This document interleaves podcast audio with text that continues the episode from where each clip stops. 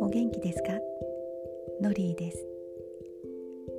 のりーチャンネルでは思い出や日々の出来事を私なりにお話にまとめて優しく配信しています。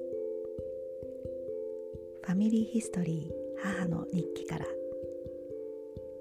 これは母が結婚して65年間書き溜めている日記付き家計簿を元にしながら我が家のファミリーヒストリーをたどっていくコーナーです。今日は初回ですので母の紹介をしたいと思います。娘の私から見た母の性格は賢くて頭の回転が速くてひょうきんな人。私はおしゃべりで取り留めのない話の広がるタイプですが母はそれをちゃんとまとめてポイントを押さえてくれる人。入院しても冗談を言ってドクターやナースを笑わせて楽しんでしまう人。私が子供の頃からずっと素敵で魅力的な母親であったことには間違いありません。母は今年85歳になります。今回母の日記家計簿を見直してみて初めてわかることもありました。私の母ではありますが一人の女性が昭和平成令和と生き抜いてきた歴史を。絵巻物のように私に見せてくれた。尊い人です。母は1937年昭和12年福岡県に生まれました。日中戦争が勃発した年です。母が誕生した時は父親私の祖父は出兵していて不在でなんとその2年後に家に戻ってきたそうです。1941年昭和16年には日本軍により真珠湾攻撃があり第二次世界大戦が開戦となりました。翌年の1942年昭和17年母が5歳の時です。警察官になっていた祖父は駐在員として家族と一緒に韓国釜山に赴任しました。翌年母は日本人の小学校に入学しますが日本人学校は遠かったので一人知り合いの家に住まわせてもらって通ったということです。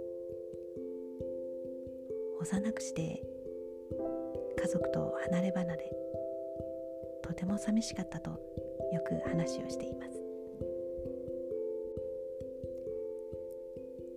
1945年昭和20年終戦を迎えます。母は8歳になっていました。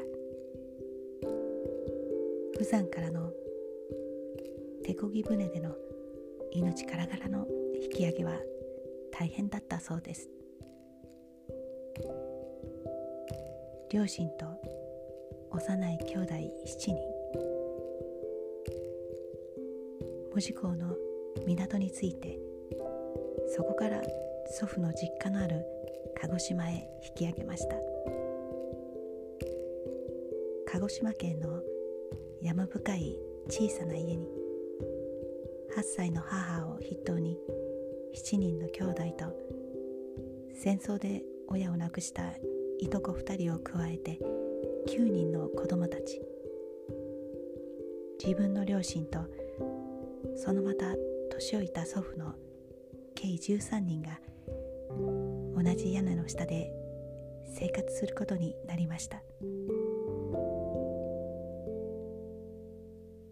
母が暮らしたその鹿児島の家に私は大人になって遊びに行ったことがありますがこじんまりしたわらぶき屋根の平屋の家でした。ここで13人暮らすのは大変だったろうと思いました。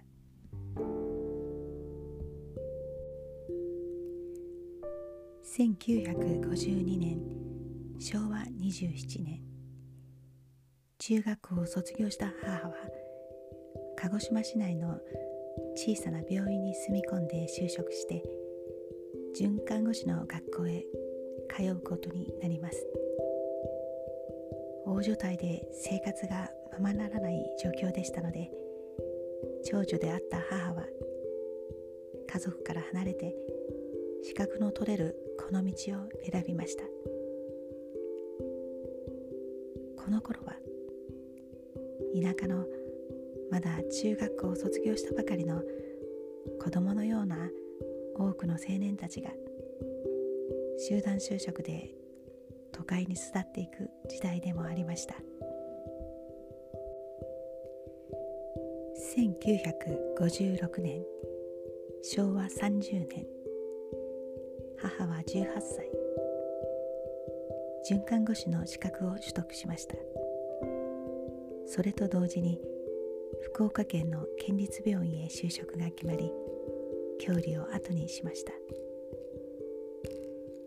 1957年昭和32年母は二十歳。就職した県立病院で福岡県の県の職員だった事務職勤務の7歳年上の父と出会いました。そして結婚。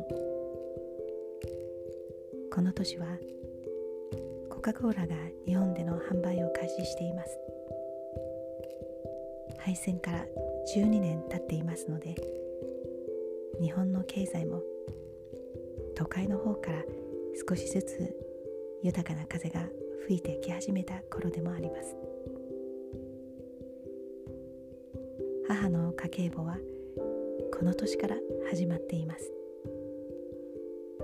ファミリーヒストリー母の日記から。